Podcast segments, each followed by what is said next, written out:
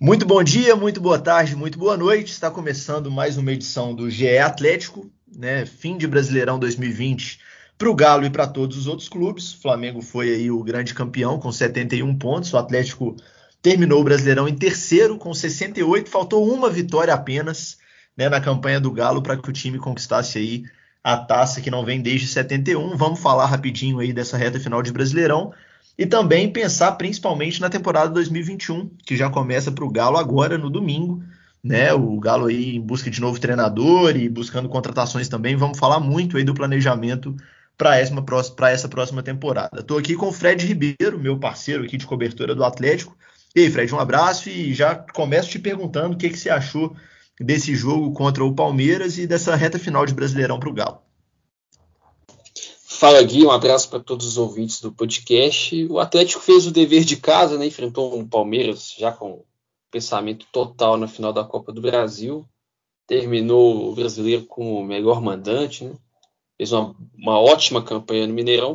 O que pecou mesmo foi o desempenho fora de casa e principalmente contra essas equipes que acabaram rebaixadas. Né? O Atlético perdeu ponto para Botafogo, para Vasco, para Goiás é, em compensação, venceu o campeão Flamengo duas vezes, mas ficou esses três pontos aí. Se o Atlético vencesse, empataria em pontos com o Flamengo, empataria em vitórias e com certeza o saldo de gols ia ser melhor.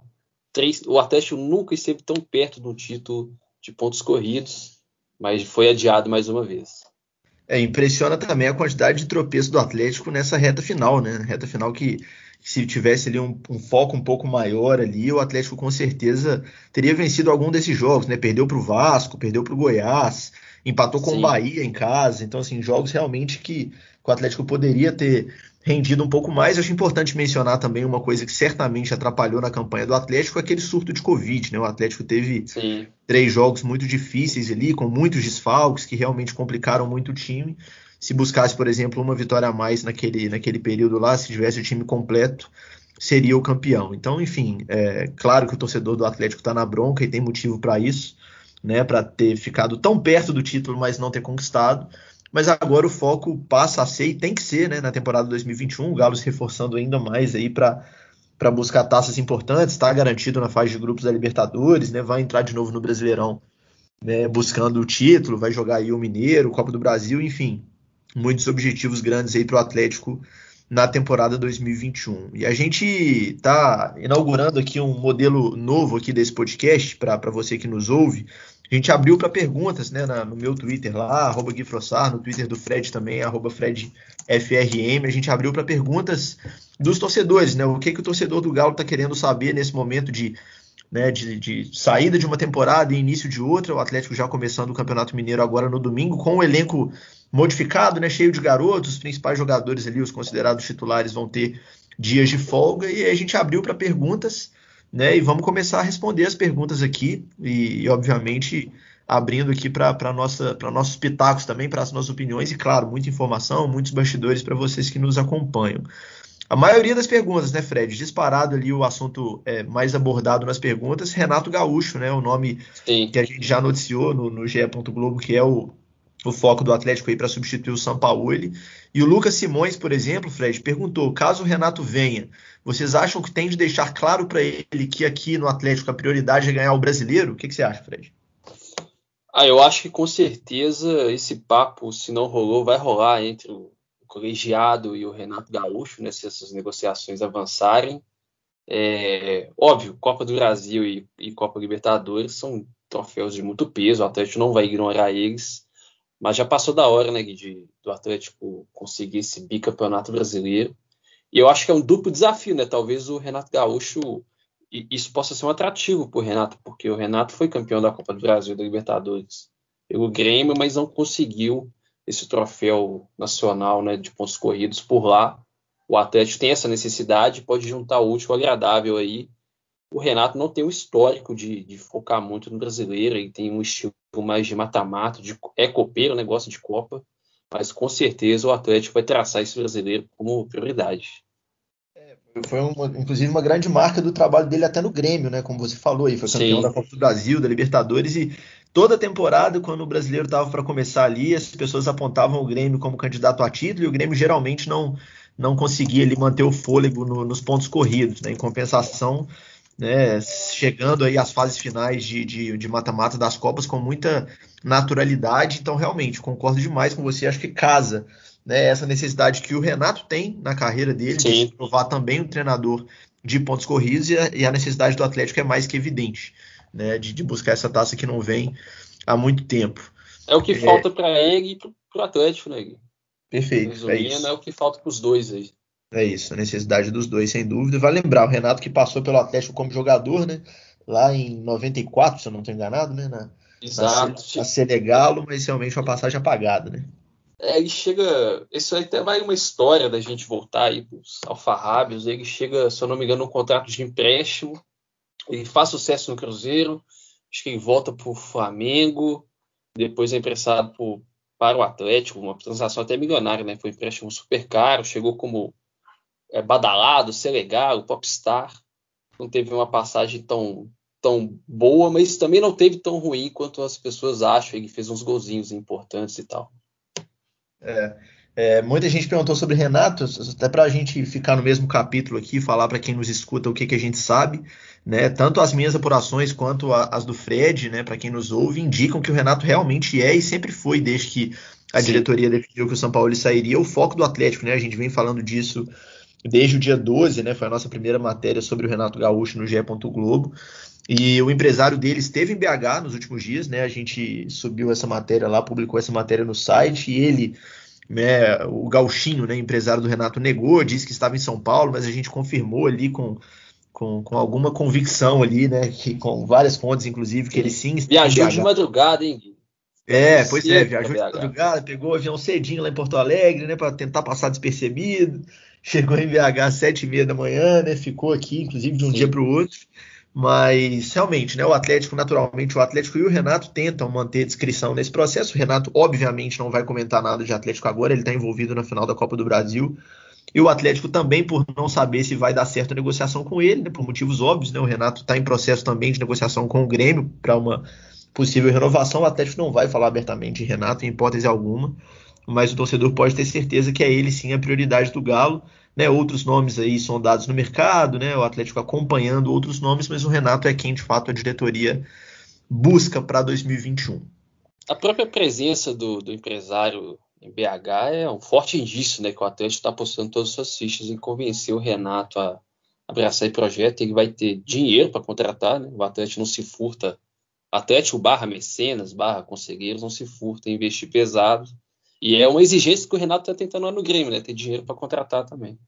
Perfeito. E o fato do, do, próprio empresário querer esconder, vamos dizer assim, que esteve em BH também faz todo Sim. sentido, né? Visto que está em negociação com o Grêmio e, e, não fica legal lá nos bastidores de Porto Alegre Sim. a informação de que ele veio ouvir o Atlético, mas isso a gente sabe que aconteceu.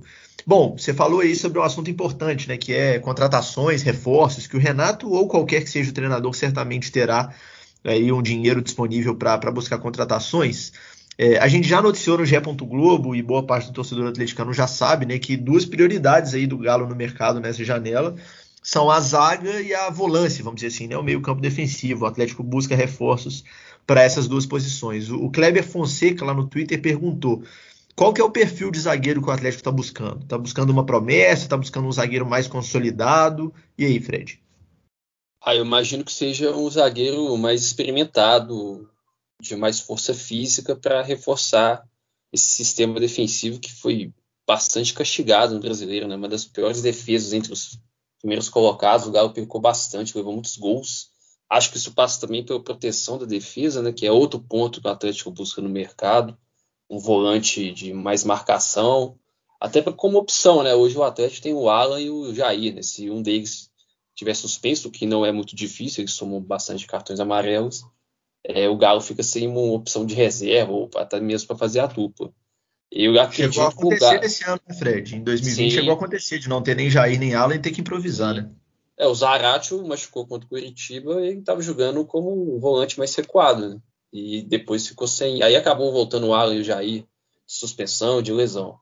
Mas sobre perfil de zagueiro, eu imagino que seja o zagueiro mais experimentado e vai ser um investimento mais pesado do Galo para conseguir essa peça.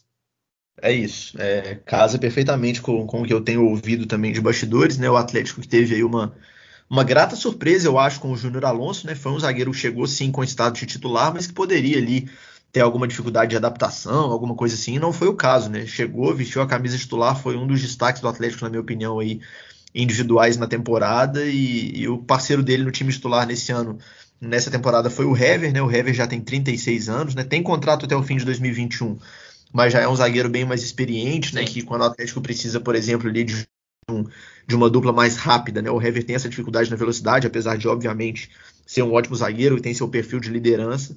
Mas é isso, respondendo ali de forma direta o Kleber, né? O Atlético busca sim um zagueiro consolidado, um zagueiro titular para chegar e vestir a camisa, como aconteceu com o Júnior Alonso, né? Perfeito. E, e, isso pode dar até uma alternativa tática para o futuro treinador, sem cravar o Renato, né? Mas o Júnior Alonso pode ser um lateral esquerdo, né? E o Hever continuar como titular, fazendo dupla com essa possível contratação de zagueiro. Verdade. É, bom, tem algumas cornetas aqui também, né, Fred? Se a gente é, não colocasse as cornetas, a gente estaria censurando ali o, o atleticano que está na bronca com alguns jogadores. É, vamos mencionar duas aqui, né? Primeiro, o, Fred Justo, né, que é inclusive nosso, nosso colega é, repórter também do Grupo Globo, perguntou né, sobre o Vargas. Até brincou aqui, falou: olha, o Vargas foi conhecer BH ou aprender a fazer pão de queijo? Porque jogar bola ele não foi. Realmente o, Vargas até aqui não teve ali o, o desempenho que se esperava. É, o que, que, você acha? Você acha que tem um pouco de adaptação também? Ele chegou ao longo da temporada, um pouco de questão física. Como que você vê aí essa situação do Vargas e, e, e se, se, ele, se você projeta também uma melhora dele na temporada 2021? É perfeito. O Vargas foi o último reforço, né, se eu não me engano, o último reforço contratado para 2020. Depois veio o Hulk do, do Inácio. Mas eu acho que ele precisa de uma adaptação. Ele precisa. Visivelmente no estádio você vê que ele tem dificuldade em arrancadas, em, em disparar com a bola, que era uma das características dele. Né? Ele sempre foi um atacante de velocidade. Eu acho que ele precisa passar por um recondicionamento físico. É, e era uma peça de, da, da, confiança do São Paulo. Né? O São Paulo pediu para trazê-lo, ele chegou como titular, já desbancando o Sacha, depois acabou indo para reserva. Não é uma peça que eu descartaria logo de cara. É, inclusive, a gente estava debatendo antes da gravação, né? ele pediu para. Ele foi liberado né, para curtir uma mini férias, uma folga. Seria de 10 dias, mas ele pediu para voltar antes. Ele deve estar disponível a partir da terceira rodada do Mineiro contra o Uberlândia eu acho que ainda é uma peça que o Galo pode ter bons frutos. Qualidade ele tem, ele nunca foi um goleador, um artilheiro pelos clubes, era pela seleção chilena, mas é uma opção, é, nem que seja como reserva, acho que é uma opção que qualifica bastante o elenco. É, eu concordo, eu também acho que o, que o Vargas tem muita qualidade, chegou a mostrar isso em alguns jogos, né? teve aquela assistência muito bonita pro gol do Arana, por exemplo, lá contra o Corinthians, né? Teve nesse mesmo jogo, inclusive, ele sofreu um pênalti claro que não foi marcado. Contra Sim. o Atlético Paranaense ele foi muito bem, né? Eu acho que é um, que é um atacante que consegue ali é, aliar a força física importante ali de um camisa 9, mas também mobilidade, ele não é aquele cara pesadão. Né? Também acho que precisa de uma, de uma melhora física e legal isso dele ter pedido para se apresentar um pouco antes, né? Os outros Sim. jogadores que, que tiveram e que terão né, essa folga voltam no dia 8 e ele volta no dia 4 né, de, de março. Então, realmente é legal essa postura dele. E, e até uma coisa que eu acho que, que, vale a gente debater rapidinho, Fred, assim, e é uma missão do próximo treinador, na minha opinião, um desafio para ele, seja ele quem for, né, seja Renato ou seja qualquer outro, que ele vai ter que saber também encaixar e utilizar da melhor forma essas, essas peças que foram pedidas pelo Sampaoli, que casam muito com o estilo do argentino, né? O Sampaoli pediu aí Sim, o, é o, Everson, por exemplo, o próprio Vargas, o Sacha, uma série de jogadores que vieram por causa do modelo de jogo do Sampaoli, né? E são peças que não foram baratas, né? Algumas delas. Então é um desafio também do próximo comandante, né? Saber montar o time do jeito dele, mas com peças pedidas ali pelo treinador anterior, porque não dá também para para se desfazer desses jogadores, né? A grande maioria veio com contratos longos. É verdade, é o, é o legado do São Paulo também, né? Entre vários legados que ele deixa, são contratações que ele pediu. Algumas a gente sente que, que não deve ficar. Algumas já saíram, né? Léo Senna já saiu. É, provavelmente não vai ser aproveitado depois que voltar do empréstimo.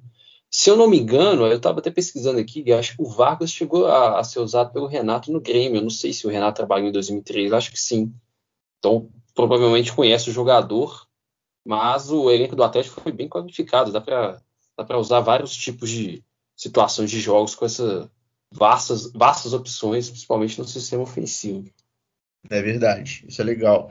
E, e, falando ainda sobre o Renato, uma coisa que a gente estava conversando aqui antes de gravar e que eu esqueci de falar aqui no ar, é o tanto que o Renato tem como, como vamos dizer assim, virtude o relacionamento ótimo com os jogadores. Né? Ele é um cara que, que se dá muito bem com o grupo, né? E isso é muito claro, né, Fred? Sim, ele sempre teve esse perfil de. Pô, ele foi um jogador de sucesso, famoso, conheceu bem os, os vestiários das equipes onde trabalhou. Ele sempre teve esse perfil, né, de ser, de ser um cara do dia a dia, que, conhece, que escuta o jogador, sabe motivar o jogador, tirar o melhor do, do atleta.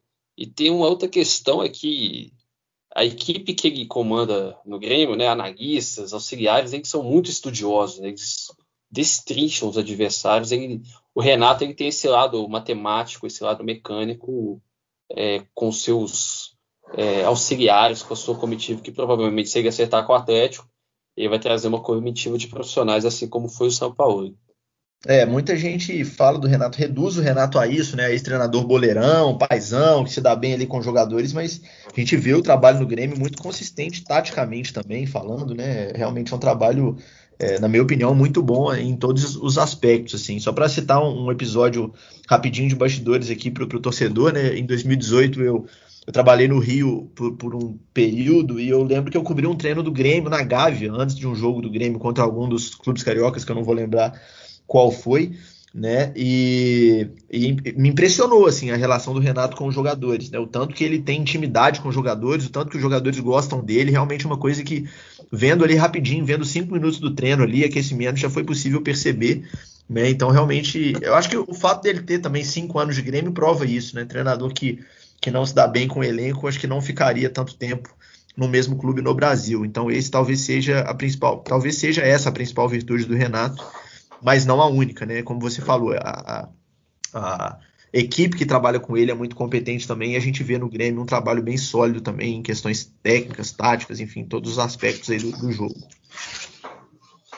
É isso, perfeito. E aqui ele vai ter uma coisa que ele sempre debateu muito na, na, nas coletivas que investimento, né? Carta branca para contratar. Ele também é um bom montador de, de elenco e ele sabe usar bem também os jovens, né? O, o, o Grêmio se desfez e remontou equipes nesses, nesses anos que o Renato esteve por lá e ele sempre apostando em jogadores jovens, não só pelo retorno técnico, mas também financeiro. Tá? O PP foi vendido por milhões de euros. É um, é um treinador que. É o Everton, é verdade. Então é um treinador que olha muito para esses jovens jogadores. Perfeito. Falando de jovem, inclusive, tem um, uma outra corneta aqui também que a gente selecionou aqui do Twitter, do arroba professor Pardal 1. Você vê que até o arroba dele é, é irônico, ele está cornetando aqui é o Zaratio, né? Que, que realmente custou muito. Ele perguntou quais as chances dele vingar como seu ex-colega de quarto, Lautaro Martinez, e ser vendido para a Europa. A gente não tem essa informação, né? Que que o Zarate era colega de quarto do Lautaro. É, o, o, o, professor Pardal está muito bem informado, né? Até tá o, ex-colega de quarto, né? É, fica é assim. por conta dele essa informação aí. A gente não confirmou essa especificamente, né? Mas o que, que você acha aí, Fred? Do, do Zarate, você espera um, mais, um rendimento melhor dele na próxima temporada? O que, que você vê desse jogador? O Gui, a gente observa que quase todos os, os estrangeiros com idade mais, mais baixa, né, que chegam aqui no Brasil. A gente já testou Rascaeta né, nos bastidores aí. O Rascaeta teve uma primeira temporada no Cruzeiro muito aquém do que ele tinha apresentado no Defensor e depois virou protagonista. A esperança é que o Zaratio, se não for virar o protagonista que o, que o Rascaeta é hoje no futebol brasileiro, que ele seja bem mais do que ele apresentou nesses poucos jogos que fez, é verdade, teve a lesão, mas a sensação que eu tive é que ele não se encaixou no, nas escolhas do São Paulo para ele. Eu acho que ele tem muito mais característica de um meia que, que chega perto da área. Eu acho que ele fez um gol, se eu não me engano, contra o Flamengo. Então ele, ele não teve tanta liberdade assim para mostrar o futebol que ele teve no, no Racing. Jogou mais recuado, pareceu tímido, meio acanhado com a bola no pé, até assustado com, com o ritmo de jogo do futebol brasileiro. É dar, dar tempo ao tempo, né? ele vai ser usado no Campeonato Mineiro vai ser um, um bom laboratório para ele mostrar o seu valor e foi uma contratação cara, né? Ele tem esse peso também, precisa dar um retorno para o Atlético de uma forma mais rápida. É isso. É, foi uma contratação cara, né? Que realmente jogou muita bola no Racing, né? Se credenciou a, a, a, ter esse investimento feito pelo Atlético. Eu concordo plenamente. Eu acho que ele ainda não se encontrou aqui. É óbvio que que o futebol argentino é diferente do futebol brasileiro, até em questões táticas, né? O, o estilo ali, é, a formação tática que ele jogava no Racing não é a que o Atlético usa aqui. Né, no Brasil, então tem uma dificuldade. E como você falou, ele já jogou um pouco mais à frente, depois foi recuado. Quando você chega num país jovem, né, a primeira vez que ele, que ele veio jogar no Brasil, no novo clube, com novos companheiros, com um novo, uma nova formação, e você não tem sequência é, né, de jogos na, na, sua posição. Ele ainda machucou, né, ficou um tempo grande fora aí por uma lesão muscular. Então são fatores aí que dificultam muito esse processo inicial. Eu acho sim que é um jogador que tem muita qualidade, muito bem lembrado a questão do Arrascaeta, né, o início dele no Cruzeiro muito tímido para depois virar aí o jogador que a gente conhece hoje. Então tem que dar tempo ao tempo, né, tem que esperar. Um jogador que foi contratado com um contrato longo aí, e eu acho sim que tem muito potencial e pode ainda render muitos frutos para o Atlético. Até é, usando esse gancho, você mencionou né, que ele pode é, usar o Mineiro como um laboratório. Né, o, o, Depression lá no, lá no Twitter, gostei do nome, achei estiloso, perguntou qual time vai começar como titular na estreia do Mineiro. O é, que, que, você acha, Fred? Dá para a gente já esboçar uma formação para a estreia? Tem, tem muita gente que, que chegou, mas que ainda não pode jogar nesse primeiro jogo, né? É, pois é, o, o, Atlético liberou esses 14 jogadores, então já limitou nossas escolhas. E com a questão do bid da janela, pensando na URT, né, no, no, jogo de estreia nesse domingo, fica até mais limitado fazer a escalação. Você quer arriscar aí? O, o Vitor deve ser o, titular, né, Gui? Até por uma questão de homenagem. É, exatamente. O jogo, o jogo contra o RT é no último dia de contrato né, do, do Vitor e do Tardelli. Vamos falar daqui a pouquinho também um pouco mais sobre os dois mas realmente se desenha ali a titularidade do Vitor, né? Uma, uma, despedida dele. A gente não sabe ainda é, o que, que o Atlético está preparando, mas é, é, bem possível, eu acho, até que o Atlético transforme esse jogo ali num jogo meio que oficial assim de despedida do Vitor, né? Como você mencionou, os reforços ainda não podem jogar. Né, por, ainda não Sim. estão regularizados no bid, né? O Hulk, o Nacho, o Dodô, eles, eles estão nesse grupo, né? Que, que não terá folga, né? Que vai seguir direto aí treinando, mas eles ainda não podem atuar. Então, para a gente fazer ali uma, uma projeção de, um, de, um possível, de uma possível escalação para a estreia, a gente esboçou aqui, né? O Vitor no gol, o Mariano na direita, a zaga com o Igor Rabelo e o Gabriel. Na esquerda tem uma dúvida, né? Porque o Dodô ainda não pode jogar. O Kevin, que é um lateral é, do sub-20 mais experimentado, né? Já, já passou pelo time de transição, é um cara com um pouco mais de bagagem. Ele estava machucado até outro dia, né? Eu lembro até que na Supercopa Sub-20, agora que o Atlético disputou na última semana, ele ainda não estava em condição, condição de jogo, então não sei se o Kevin pode jogar. Outra opção é o garoto Matheus Lima, né? Também da base, também lateral esquerdo.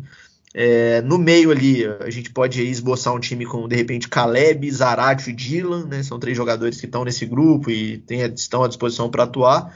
Né? Nenhum, nenhum deles é três, é, Nenhum dos três com característica de marcação, né? mas Exato. nada impede que eles façam um meio de campo. Exato, é. Se o, se o, é, se o Éder Aleixo ali junto com o Lucas Gonçalves, né, que são os auxiliares que vão comandar o Galo nesse início de Mineiro, enquanto o novo treinador não chega, quiserem aí um volante mais de pegada, tem, por exemplo, aí o Adriano, né, que era do time de transição, o Wesley também, que são garotos que, que são mais da, do ofício ali, da, da camisa 5 ali, que são boas opções. É, e no ataque a gente esboçou aqui o Sávio, Marrone e Tardelli, né, de repente o o Sávio pela direita, o Marrone pela esquerda, o Tardelli na frente. Eu acho que é, é uma formação bem possível né, da gente ver no domingo, né, Fred? É, exatamente. O Atlético fez o jogo treino contra o Bolívar lá na cidade do Galo, usando basicamente esse time que a gente escalou. O, o, talvez a exceção seja a lateral esquerda mesmo, vai ficar essa dúvida aí quanto ao RT. Se eu não me engano, foi o Bueno usado, improvisado na, na lateral esquerda eu não acredito que, que o Lucas Gonçalves vá, vá, repetir isso. O que a gente pode cravar é que Gabriel e Igor Rabelo são os, os, titulares da, da zaga mesmo.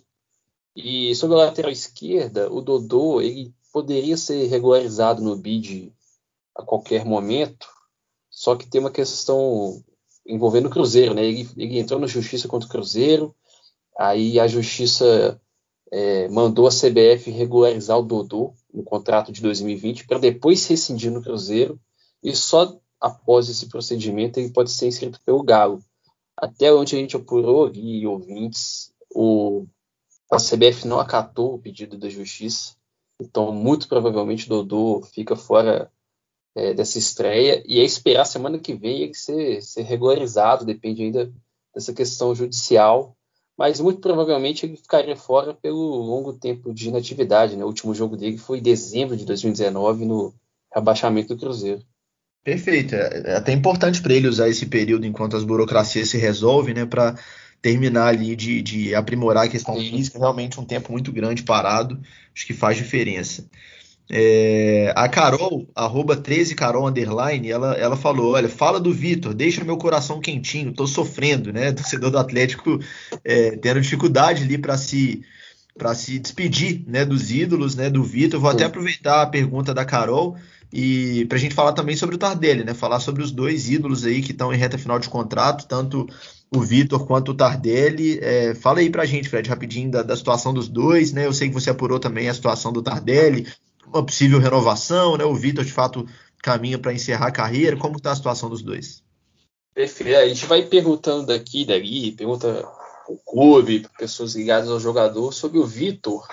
A informação que a gente pode passar aí para torcedor que perguntou. Primeiro que não tem necessidade de sofrer, né? Realmente é, é um fim de ciclo. Ele tem 38 anos, ele não é titular, não vai ser titular mais do Atlético. Eu acho que o papel dele está muito bem desempenhado, é uma lenda, para muitos, o maior jogador da história do, do Galo. É, mas ele não vai renovar, né? nesse papo do Atlético com o Vitor, com o seu empresário, com o pessoal que cuida da carreira dele, é, o papo não foi de renovação. E a informação do Guto Rabelo, nosso colega, que estava no jogo contra o Palmeiras, é de que o Vitor vai se aposentar no domingo contra o RT. Existe esse planejamento. O Galo esperou ele tomar uma posição pessoal para a carreira dele, se ele vai seguir, se ele quer renovar, mas não vai renovar. Muito provavelmente ele vai ter um dia especial aí de despedida no domingo no Mineirão. E em relação ao Tardelli, antes da, da bola rolar lá contra o Palmeiras, uma pessoa me ligou, é, ligada ao Tardelli, que falou assim: olha, informação de última hora é que o empresário do Tardelli, o Beto Fedato, vai conversar com o Atlético, ele deve chegar nesse fim de semana ou no início da próxima semana para conversar com o Rodrigo Caetano. E existe sim a chance dele renovar ao menos até o final do estadual e usar o estadual também como uma espécie de laboratório para ele mostrar que ainda pode ser aproveitado em 2021 para o Atlético. Mas isso passa necessariamente com uma redução drástica do salário. Não? O Tardelli tem um dos maiores salários do Atlético. Infelizmente se lesionou, ficou cinco meses parado, mais o tempo da pandemia, então ele fez quatro jogos, se eu não me engano, pelo Atlético nesse retorno. E aí já é uma opinião, eu acho que ele merece sim um, um tempo maior para provar se é o Tardelli que, que vai fazer gols ou se é mais um Tardelli que teve uma passagem apagada pelo Grêmio e que realmente não tem o custo-benefício favorável ao Galo. Mas existe chance de, de renovar sim. Provavelmente isso deve acontecer na próxima semana. É, até porque, até na questão da idade tem uma diferença, né? A gente está colocando aí o Vitor e o Tardelli no mesmo balaio, vamos dizer assim, porque são dois ídolos aí com contrato no fim, mas o Vitor tem 38, né? O Tardelli vai fazer 36 agora em maio, então é dois anos aí mais jovem, dois anos e meio aí, quase mais jovem que o Vitor, dá uma diferença boa.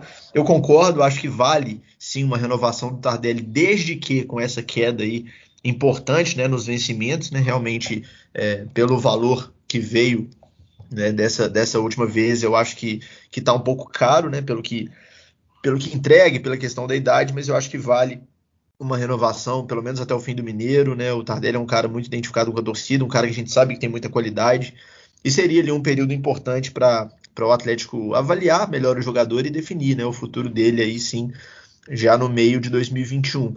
É, só um pitaco rapidinho sobre a situação do Vitor, né? Eu já falei isso algumas vezes, inclusive lá no Twitter, acho que aqui no podcast também. Na minha opinião pessoal, o Vitor é o maior ídolo da história do Atlético, acho que se não o maior, pelo menos ali entre os três, né? Acho um cara importantíssimo na história do clube, né? Com a, o protagonismo dele na Libertadores de 2013, principalmente, levou realmente o Atlético para um outro patamar, né? De, de grandeza, de expressão nacional, internacional.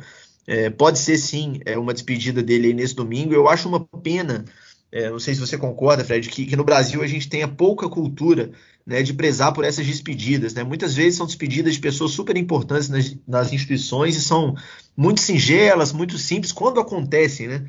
Eu acho que é, que é uma coisa legal, assim, é, é valorizar mais ali a despedida de, de, grandes ídolos, e sem dúvida nenhuma o Vitor é um grande ídolo do Atlético, então fica a minha torcida pessoal aí para que o Atlético saiba valorizar né, a trajetória do Vitor no clube e que se, se de fato o jogo de domingo for usado ali como uma despedida do Vitor, que seja feita alguma coisa legal ali para ele, porque realmente é um cara que, que colaborou e muito né, para a grandeza do clube, sempre muito profissional, né? A gente que cobre o Atlético já há algum tempo, né? Nunca, nunca teve um episódio assim da gente ver falta de profissionalismo do Vitor, de dedicação, de respeito ao clube. Então, realmente, o Atlético saiba valorizar e se ele for parar, certamente está aí no hall dos, dos grandes nomes da história do Atlético. Eu acho que você foi no ponto-chave da questão. O, a missão do Galo agora era, é dar uma despedida à altura do que significa o Vitor. Eu li na, na rede social, acho que a melhor definição do Vitor. Fora essa discussão de, de ídolo, né, acho que isso é muito pessoal e tal, de, cada um tem seu critério de avaliação, mas para mim, sem dúvida, ele é o maior herói que o Atlético já teve na sua história, pelas defesas de pênalti, pelos milagres, pelas conquistas. É, aí uma, uma, outra situação, Gui, é que provavelmente ele deve continuar no Atlético. Né? Existe uma possibilidade de ele ter um outro cargo no clube, assim como foi o Léo Silva, mas eu imagino que passa muito pela decisão do que ele vai querer da, da carreira depois que pendurar as luvas aí. Perfeito, é isso. É, bom, para fechar aqui umas últimas perguntas que a gente selecionou, tem uma aqui do Leandro, arroba Leandro 19112765, quase o número de telefone dele no arroba ali do Twitter. É o CPF dele. É, CPF, é o Pix, é a chave do Pix. O Leandro perguntou sobre o Guilherme Arana, né? Perguntou se o, se o Atlético irá exercer a compra do Guilherme Arana. É um caminho até natural, né, Fred? Pois é, o Guilherme Arana a gente às vezes esquece, mas ele tem um contrato de empréstimo, né, junto ao Sevilla. E o empréstimo dele custou, se, eu não me engano, foi 2 milhões e meio de euros. E esse empréstimo veio casado com uma obrigação de compra do Galo junto ao Sevilla. Se ele fizesse 60% dos jogos como titular, e ele já bateu essa meta, ele perdeu só um jogo do, do Campeonato Brasileiro, o Atlético seria obrigado a pagar mais 2 milhões e meio de euros ao Sevilla e ficar com 90% dos direitos. O contrato dele vai até 30 de junho. É, as informações é que o Atlético já, já tem esse dinheiro sendo reservado para comprar junto ao Sevilla e enquanto paga a, os 2 milhões e meio de euros do empréstimo. Né? Então o Galo vai ter que montar ainda uma operação financeira para comprar o Arana, mas é uma coisa certa, né? O Atlético não vai perder essa oportunidade é, de ficar com lateral que realmente é nível Europa. Sem dúvida. Né? No caso do Arana, então, para deixar claro para o torcedor, não é nem que, que tem que negociar, que tem que tentar comprar, já está tudo certo lá no contrato. Ele veio emprestado, mas já com os valores definidos para compra, e não só uma possibilidade de compra, como uma obrigação de compra, né? Caso ele batesse essa meta que foi batida aí com sobras por ele. Então o Arana sim será comprado pelo Atlético. Agora, como, como disse o Fred, é só questão de, de viabilizar os valores ali para fechar a operação né, lá com o Sevilha. É, bom, agora para fechar, uma última pergunta aqui do arroba IgorBJJ29. Ele perguntou qual seria ali a escalação ideal para a gente, né? O que, que, a gente acha de um time titular do Atlético, de um possível time titular do Atlético para 2021. E ele dá a opinião dele ali que um volante cão de guarda ainda é necessário para equilibrar esse time. Então, considerando todo mundo, Fred, todo mundo à disposição e ainda algum reforço que pode chegar. Qual que é o time que você montaria aí para essa temporada 2021? Esse é um ótimo exercício, né? Acho que hoje é muito mais chute do que, do que realmente informação, porque a gente não sabe nem quem vai ser o treinador, não sabemos como é que está o Hulk depois de longa passagem pelo futebol chinês, não sabemos como é que ele está fisicamente, mas vamos lá. Eu iria de Eberson, Guga, Hever, Alonso e Arana, é, Alan Jair e, e Nath Fernandes, Savarino, Keno, e aí no ataque, se o Hulk tiver em boas condições físicas, acho que ele vai ser o titular, se não, vai ter que ser o Eduardo Sacha, acho que é o, o atacante centralizado aí mais qualificado no momento.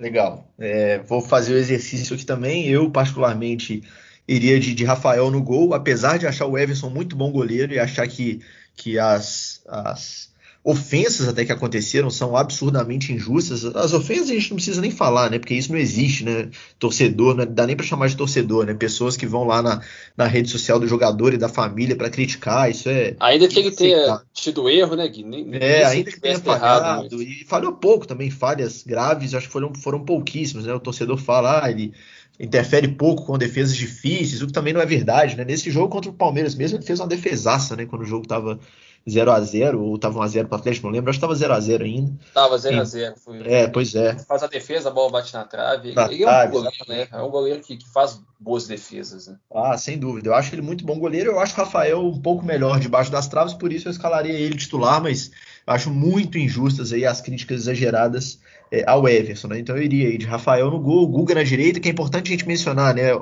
Alguns internautas até falaram do Guga ali nas nas perguntas no Twitter, se a gente concorda que ele evoluiu muito. Eu, particularmente, concordo muito. Acho que foi uma temporada muito importante para o Guga, de muita evolução, né? Jogou num esquema diferente né, do que ele estava acostumado. Talvez a posição jogo. dele foi a mais exigida taticamente, né?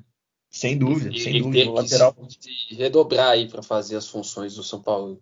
Exatamente. O Arana também, do outro lado, também fez uma função diferente né, do, do que é o, o normal para um lateral no Brasil, mas já é um cara mais rodado, um cara que passou na Europa né, talvez tenha uma facilidade maior aí, natural para se adequar. O Guga é um lateral muito jovem, né? Tava aí, é, tá no Atlético já há algum tempo, antes estava no Havaí, e eu acho que, que se adaptou ali da, da, melhor forma ao que o São Paulo lhe pediu. Muitas vezes foi, foi até um terceiro zagueiro. Então eu acho válido aqui é, a gente mencionar que o Guga evoluiu muito e é peça importante aí para o próximo ano do Galo.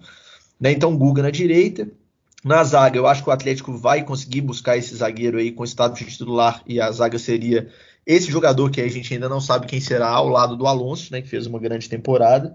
O Arana na esquerda, sem dúvida nenhuma. Eu, particularmente, não gosto de Jair e Alan juntos. Eu prefiro os dois jogando ali como camisa 5, né, como primeiro volante. Então eu iria é, com um ou outro, e entre os dois eu prefiro Jair. Então meu meio seria Jair. Você não acha é... que o Jair foi bem atuando mais avançado contra o esporte, contra o Palmeiras. Eu coloquei mais os dois pensando no Alan como cabeça de área.